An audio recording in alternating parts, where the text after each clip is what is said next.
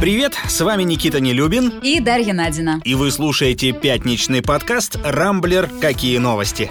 Наш, родименький, спаситель от тягостных, одиноких, самоизоляционных вечеров. В России, что называется, у губернаторов два пути. Либо на повышение, либо в тюрьму. На завод пускай девочки идут. Что это вообще такое? Пусть э, в Иванове себе ищет невесту и заодно приключений на задницу. Здесь мы не просто обсуждаем главные события недели, но и пытаемся разобраться, как они влияют непосредственно на нас с вами и нашу жизнь. А помогают нам в этом эксперты и пользователи Рамблера. Всю неделю мы следили за новостями и отобрали для вас самые интересные.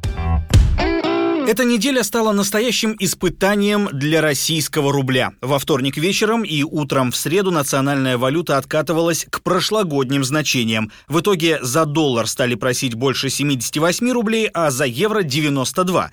Чуть позже произошла коррекция, но, как водится, незначительная. Никаких объективных факторов, вроде, не знаю, дешевой нефти или остановки Северного потока-2 не было. Нагадила англичанкам, точнее, украинка. В Донбассе уже несколько недель стреляют, но именно сейчас обострение ситуации надавило на российский рубль. На днях там скончались несколько военных и даже один ребенок. Конфликт начали снова обсуждать, в том числе в западной прессе, а инвесторы испугались очередных санкций США. Ну, собственно, поэтому и стали рубли сбрасывать. Вообще санкционная риторика и так на повестке. Более того, на днях СМИ писали о возможной высылке российских дипломатов из США. В четверг не выдержал Сергей Лавров и довольно грубо, не дипломатично, лично оценил двусторонние отношения. Он назвал американскую линию построения диалога с Москвой тупой. За эти слова оправдываться пришлось Кремлю. Ну, как оправдываться? Пресс-секретарь Путина Дмитрий Песков Лаврова даже похвалил. Непредсказуемость, агрессивность, резкость и недружелюбность политики США в отношении нашей страны делает возможным использование фактически любого лексикона для того, чтобы описать эту политику. Больше добавить нечего. Министр, как всегда, меток в своих формулировках. Короче, на этом фоне снова стали звучать предположения о том, до чего Москва и Вашингтон могут дойти в своей конфронтации. Политолог Валерий Савельев считает, что сейчас есть сразу несколько горячих тем на повестке, и любая может стать спусковым крючком для введения новых жестких санкций. Вопрос не в том, будет у России конфликт с США или нет. Вопрос в том, до какого градуса его готовы довести президент Байден и новая администрация. И в этом вопросе окончательной ясности еще нет. А сейчас э, Вашингтон разыгрывает следующие карты. Навальный химоружие, вмешательство в американские выборы, э, сговор России с талибами, кибератака на структуры США. А, ну, еще плюс Северный поток, как мы понимаем, борьба не закончена. И плюс Украина, там Зеленский просится в НАТО, пытается мобилизовать США на немедленное решение проблемы Донбасса. И какая из э, этих карт будет наиболее удачна, еще большой вопрос. Пока же обострение ситуации в Донбассе играет э, против Москвы лучше всего.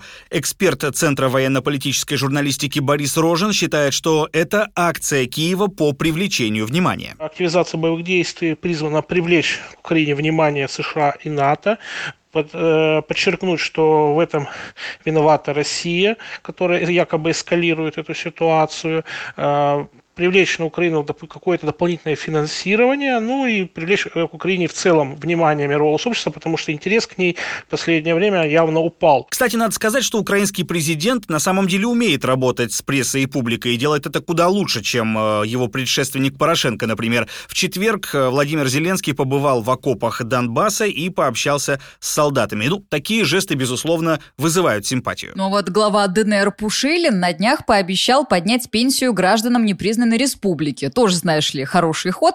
Любопытно, правда, за чей счет банкет? Все это, конечно, очень мило, но очень не хотелось бы новой войны у российских границ и очередного падения рубля, соответственно. Хотя риторика Москвы, кажется, не предполагает, к сожалению, дипломатического решения вопроса. В четверг зам главы администрации президента Дмитрий Казак заявил, что начало боевых действий — это начало конца Украины, и Россия готова встать на защиту русского населения в Донбассе. Да уж, хорошо Хорошо, что доллары и евро нам в этом году не понадобятся. Все равно границы закрыты. Пусть хоть по 100, да по 150 будет курс.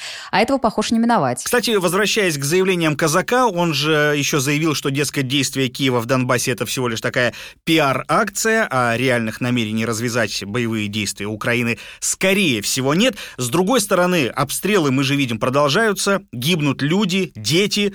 Э, в ДНР на днях объявили вообще призыв на срочную службу, хотя там говорят, что вроде как не связано это с э, обострением конфликта. От всех этих контактных групп толку так никакого и нет. Про Минские соглашения, помните, еще такие уже и думать все забыли. Короче, конца края этому конфликту, к сожалению, не видать. Минск вообще может быть вычеркнут из этого уравнения. Там же уже поступило предложение перенести дальнейшие переговоры по Донбассу из Минска куда-нибудь в Польшу, в Варшаву вроде как даже. И, кстати, тот же казак вчера предложил, на самом деле очень дельная мысль, как мне кажется, рассекретить переговоры по урегулированию ситуации в Донбассе, чтобы всем было понятно, кто какие предложения вносит и кто какую позицию, собственно, занимает. Но Украина, с его слов, выступает против этого, она требует сохранить э, переговоры закрытыми, конфиденциальными, очевидно, чтобы скрыть свою, ну, какую-то непоследовательность э, в этом э, диалоге. И если это действительно так, то, может быть, в этом случае и вправду Киеву следовало бы проявить, ну, скажем так, большую открытость. По весне в России посыпались губернаторы. Сразу две отставки произошло на этой неделе. Сначала свой пост покинул глава Тувы Шалбан Караоол. Вместо него в Рио главы республики был назначен бывший мэр Кызыла Владислав Хавалык. Затем перестановки произошли и в Ульяновской области. И не будем забывать про господина Белозерцева, отрешенного от должности в марте. Бывший руководитель Пензенской области сейчас в СИЗО по делу о коррупции. Но вот, судя по всему, два героя этой недели за ним ним не последуют. Да, в России, что называется, у губернаторов два пути. Либо на повышение, либо в тюрьму. Кстати, как раз э, именно повышение и прочат э, Шалбану Караолу, и это несмотря на несколько скандалов, которые связаны э, с его именем. Напомним, с полгода назад примерно местная фракция ЛДПР обвинила Шалбана в развале региона. А позднее журналисты нашли некие таинственные домики где-то на заповедной практически земле. Поговаривали, что это как раз-таки резиденция резиденция главы э, Тувы, которая, кстати сказать, считается одним из самых бедных регионов страны. Вот интересно, а перейдет ли эта резиденция преемнику? Ведь теперь поднимать с колен Туву будет Владислав э, товарищ Таевич Хвалык. Кто, причем... кто, кто? Подожди, подожди. Кто? Товарищ Таевич. Это не ругательство, не насмешка, не региональное прозвище. Это реальное отчество чиновника. Ну, такой привет из Советского Союза. Э, кстати, карьера у него очень ровная, у этого товарища Таевича можно сказать, даже образцовая. Он всю жизнь в Туве на разных должностях. А, семья есть, в грязных скандалах не замечен. Молодец. Слушай, надо, наверное, какую-то в, в книгу его заносить, в какую-нибудь красную губернаторскую. А в Ульяновской области, кстати, все гораздо интереснее. Там по собственному желанию ушел, что называется, политический долгожитель Сергей Морозов. Он руководил регионом целых 16 лет и теперь засобирался в Госдуму. И, конечно, мы все отдаем себе отчет о том, что мир быстро меняется. А раз так, то время пришло и в том числе для молодых команд, для молодых управленцев. И я искренне верю о том, что новая команда сохранит все наши лучшие наработки, привнесет лучшее, новое, что есть в нашей стране, для того, чтобы повысить качество и уровень жизни ульяновцев. Ну, кстати, в местной Единой России уже дали понять, что пока ничего не решили относительно Морозова, и как-то, как будто бы даже и не горят желанием его в свои избирательные списки включать. Так что будущее Морозова туманно. Зато Ульяновская область в надежных руках. В Рио региона назначен человек с до нельзя патриотичной фамилией Русских. Товарищ Таевич, русских, господи. Э, на самом деле, вот весенний губернатора ПАД, это ведь дело привычное. Есть ощущение, что до лета произойдет еще несколько отставок. Вопрос только, будут ли они громкими. Потому что, возможно, возможно, свои посты покинут некоторые губернаторы от ЛДПР э, или КПРФ. Я напомню, представители оппозиционных партий сейчас возглавляют Чувашу, Пермский край, Хакасию, Владимирскую, Орловскую область, ну и ряд других. Ну, не уверен я, что прям какие-то они там действительно сильные оппозиционеры типа Фургала. Мне кажется, таких уже вообще не осталось. И, кстати, ельцинских долгожителей тоже уже нет среди глав регионов. Вообще, когда смотришь на фотографии э, губернаторов российских, реально начинаешь верить, что страну захватывают э, эти самые агенты Смиты, потому что они все как один молчаливые, с такой со строгой воинской выправкой, в очочках, в костюмчиках. А вспомни, как было весело в 90-е, а? Вот да. Там ведь что ни губ Губер, то герой какого-нибудь романа или, не знаю, триллера. Кстати, про сторожилов. Тут один из бывших губернаторов, Аман Тулеев, активно осваивает Инстаграм и хайпует на пенсии, что из сил. В четверг, например, он признался, что много лет подогревал интерес к мифам о кузбасском Ете. Вот такой есть, оказывается. Вообще, он едва ли не самый выдумал этого персонажа. Да, история супер классная. Началось все на самом деле еще больше 10 лет назад. А, Тулеев наслушался от местных охотников истории о снежном человеке и решил сделать его таким брендом Кузбасса. А, нашли там подчиненные Тулеева какого-то детину местного высоченного, пошили на него меховой костюм и отправили скакать по горам. Скептики, конечно, смеялись, а вот кто послабже духом, те поверили, кстати. Слушай, у меня только один вопрос. А куда делся актер, игравший этого Йети? Ну, правда, ведь ни разу никто не проговорился. Может, он уже в поликлинику его сдали на опыт? Ну, слушай, вот я сразу вспомнила всякие там шпионские фильмы, знаешь, когда главного свидетеля сбрасывают в одну из расщелин, чтобы он не проболтался журналистам. И я полагаю, что Следственному комитету вот прямо сейчас стоит оторваться от изучения песни Манижи для Евровидения и обратить внимание на это дело. Вот где эти зарыты. Там же еще Тулеев рассказывал, что он даже сам как-то раз пытался отыскать этого снежного человека, нашел где-то пещеру, разжег там костер, раздирал мясо чуть ли не голыми руками, в общем, под первобытного косил, но, увы, Йети на призывные пещерные огни Тулеева так и не выполз. А так было бы хорошо, пришел бы, поговорил с губернатором и, глядишь, вместе с ним бы поднял регион с колен. Ты знаешь, что любопытно? А вот он на поиски Йети отправлялся до того, как запустил подставного казачка скакать по горам или после? Потому что если он уже знал, что это несуществующий персонаж, зачем он пополз в ту пещеру? Ой, да, но это все, это все очень интересно. Тулеева прям, да, с этими его историями как-то не хватает. Ну, кстати, и у бывшего ульяновского губера Морозова тоже ведь была целая охапка очень крутых идей. Э, Он, например, хотел сделать из региона родину Колобка, Так, учредить в области День зачатия. это пятница вечер, что? Нет, каждый год, 12 сентября, местные жители... Кстати, в этот день местным жителям нельзя было купить алкоголь. Интересно, как тогда, э, собственно, зачинать-то? Вот. Все против работает, да, идея. Да, в общем, официально это называлось что-то вроде «День общения с семьей, как-то так. Э, Вот, кстати, тоже крутая инициатива. Морозов еще предлагал наладить производство дирижаблей в форме летающих тарелок. Короче, ему бы с такой фантазией киносценарий писать. А про дирижабли мне нравится. Я вообще не понимаю, почему мы отказались от этого романтичного вида транспорта. Сидишь такой в офисе, смотришь в окошко, а там дирижабль по небу плывет. Ну разве не красиво? Красота, красота.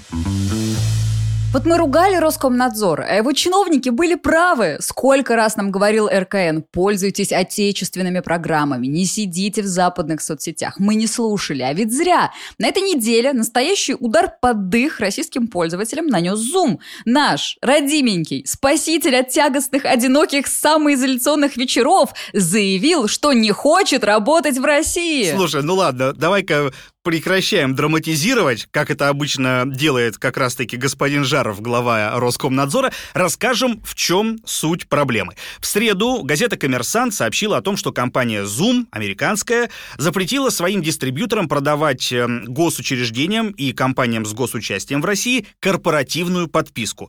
Ссылалось издание как раз на одного из покупателей такой лицензии. Параллельно Высшая школа экономики сообщила, что больше не может пользоваться корпоративной лицензией Zoom, на публикацию, разумеется, молниеносно отреагировали наши чиновники и депутаты. Министр просвещения Сергей Кравцов заявил, что на работе школ ограничение доступа к Зуму не отразится. Мол, по его словам, школы будут ориентироваться на отечественное программное обеспечение. В Госдуме сказали, что у них другая прога, а в Кремле сообщили, что президентская видеосвязь вообще подается из космоса по закрытым шпионским каналам. Ну, Это я шучу, конечно. Понятно. Короче, запрет Зума был новостью номер один всю среду. И только к ночи представители компании опровергли сообщения журналистов. Сказали, что никаких препонов на пути госструктур, которые хотят купить подписку, якобы не будет, но, что называется, осадок остался. Крайне неприятно, когда нас пытаются отключить от глобальных сервисов. И ведь не только из-за удобства этих самых сервисов, но и потому, что так мы как бы оказываемся на обочине мира. Вместе с тем, э, вот инициативу развивать собственные сервисы мне лично больше не кажется такой уж глупой, ура-патриотичной идеей.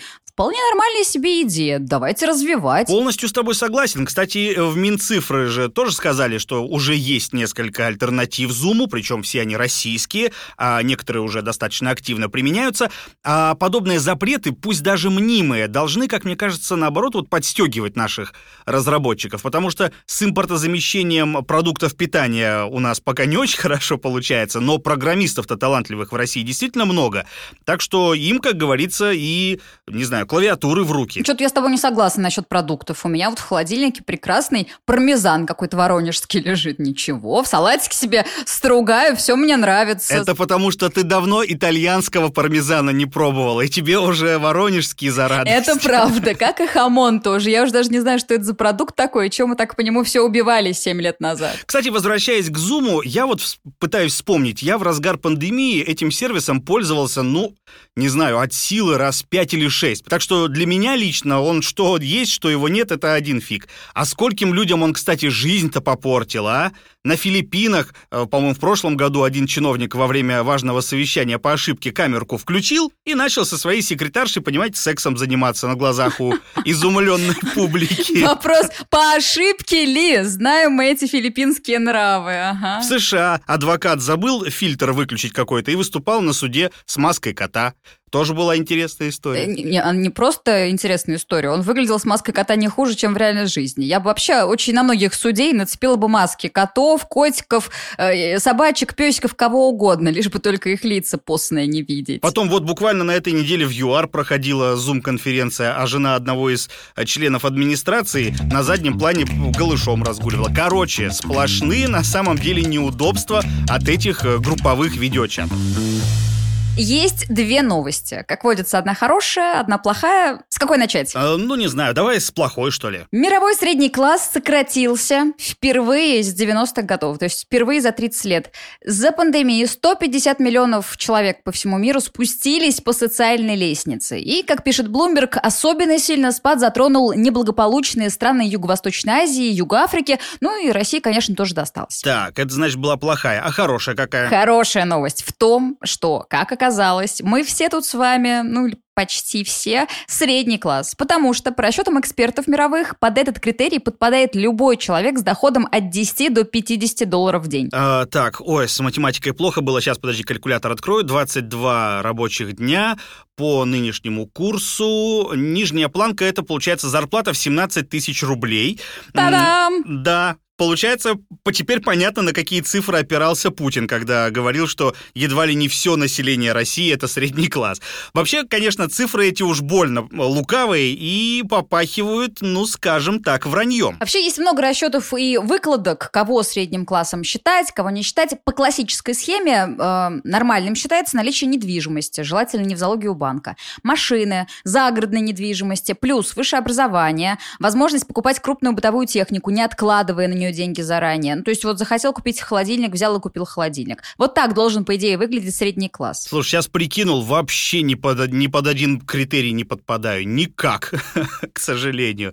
Да, маловато таких буржуев нынче, это действительно так. Но в целом тенденция расслоения общества, а именно ее мы, собственно, наблюдаем, и уже довольно давно, она на самом деле очень пугает, потому что за пандемию уже не только бедных стало больше, но и ультрабогатых людей тоже прибавилось. Сто лет назад такие показатели в купе с низкой продолжительностью жизни, напомню, раздули пламя мировой революции. Да-да-да, это моя любимая деталь. Средний возраст жителей революционного Петрограда был 18 лет. Вы вдумайтесь, 18 лет! Но вернемся все-таки к статистике от Блумберга. Что такое вообще сокращение среднего класса? Это реальное изменение потребительских привычек людей. Например, владение собственным автомобилем для большинства жителей Индии стало недоступным крупным. За год объем продаж в этой стране упал больше, чем на 18%. В России на 9%. В Бразилии, эта страна известна во всем мире своими э, стейками, уровень потребления мяса упал на 5%. А у нас э, говядину стали есть меньше на 3,5%.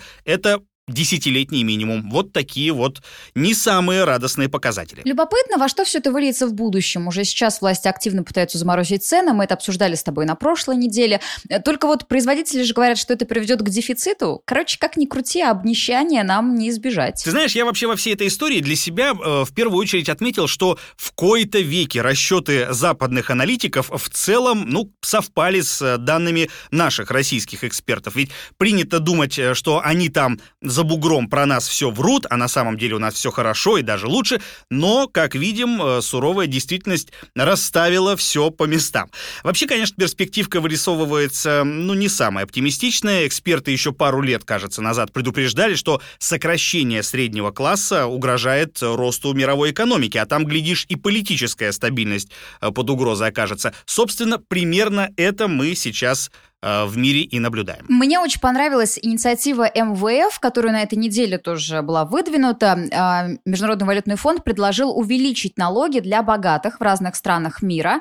А, сделать это можно, они говорят, по-разному. Хотите, все остальные налоги отмените для богатых, но берите с них там какой-то большой процент, не в пример тому, что они сейчас платят. Или пускай они скидываются на какие-то инфраструктурные проекты. Типа, если сейчас богатые, те, кто заработали на пандемии, не начнут делиться своими сверхдоходами, доходами, собственно, то это в конечном итоге придет к тому, что им же будет плохо, потому что либо бедные начнут с вилами штурмовать э, стеклянные небоскребы, или потребление упадет, и, соответственно, продукты этих богачей, они перестанут кого-то интересовать. Вообще, надо сказать, что Международный валютный фонд, о котором ты сейчас заговорила, он на этой неделе такую роль белого голубя, э, вестника надежды, что называется, в себе воплощал, э, потому что спрогнозировали эксперты МВФ, что в этом году глобальный ВВП вырастет на 6% и еще примерно на 4,5% в следующем.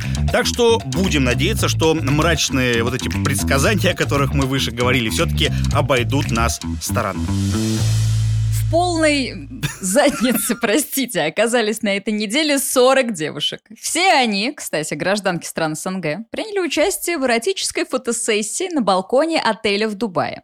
Девушки весело демонстрировали фотографу свои самые выдающиеся формы, и за эти самые формы их взяла в итоге местная полиция, и теперь моделям, как и организатору съемки, грозит тюрьма и крупный штраф. Да, прихватило, так сказать, слегка. Э, снимки с этой фотосессии, естественно, разлетелись по соцсетям, причем фотографировали фотографировали девушек не только штатные камерамены, но и постояльцы отеля.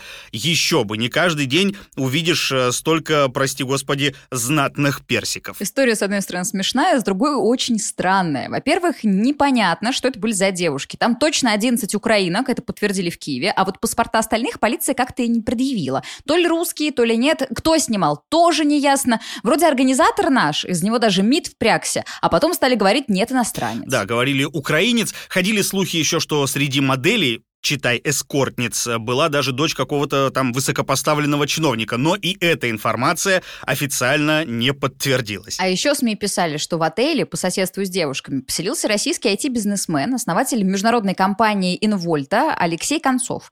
Он увидел обнаженных девушек со своего балкона, снял короткое видео, само собой выложил его в соцсети, еще бы столько задниц в одном кадре. Но побывал ли он на балконе с моделями, как-то неизвестно. Да, зато в его номере потом Потом побывала полиция Дубая. Мужчину тоже собирались арестовать. За Концова пришлось э, впрягаться главе Ивановской области. Именно там базируется его IT-компания. В итоге парня просто депортируют из Эмиратов.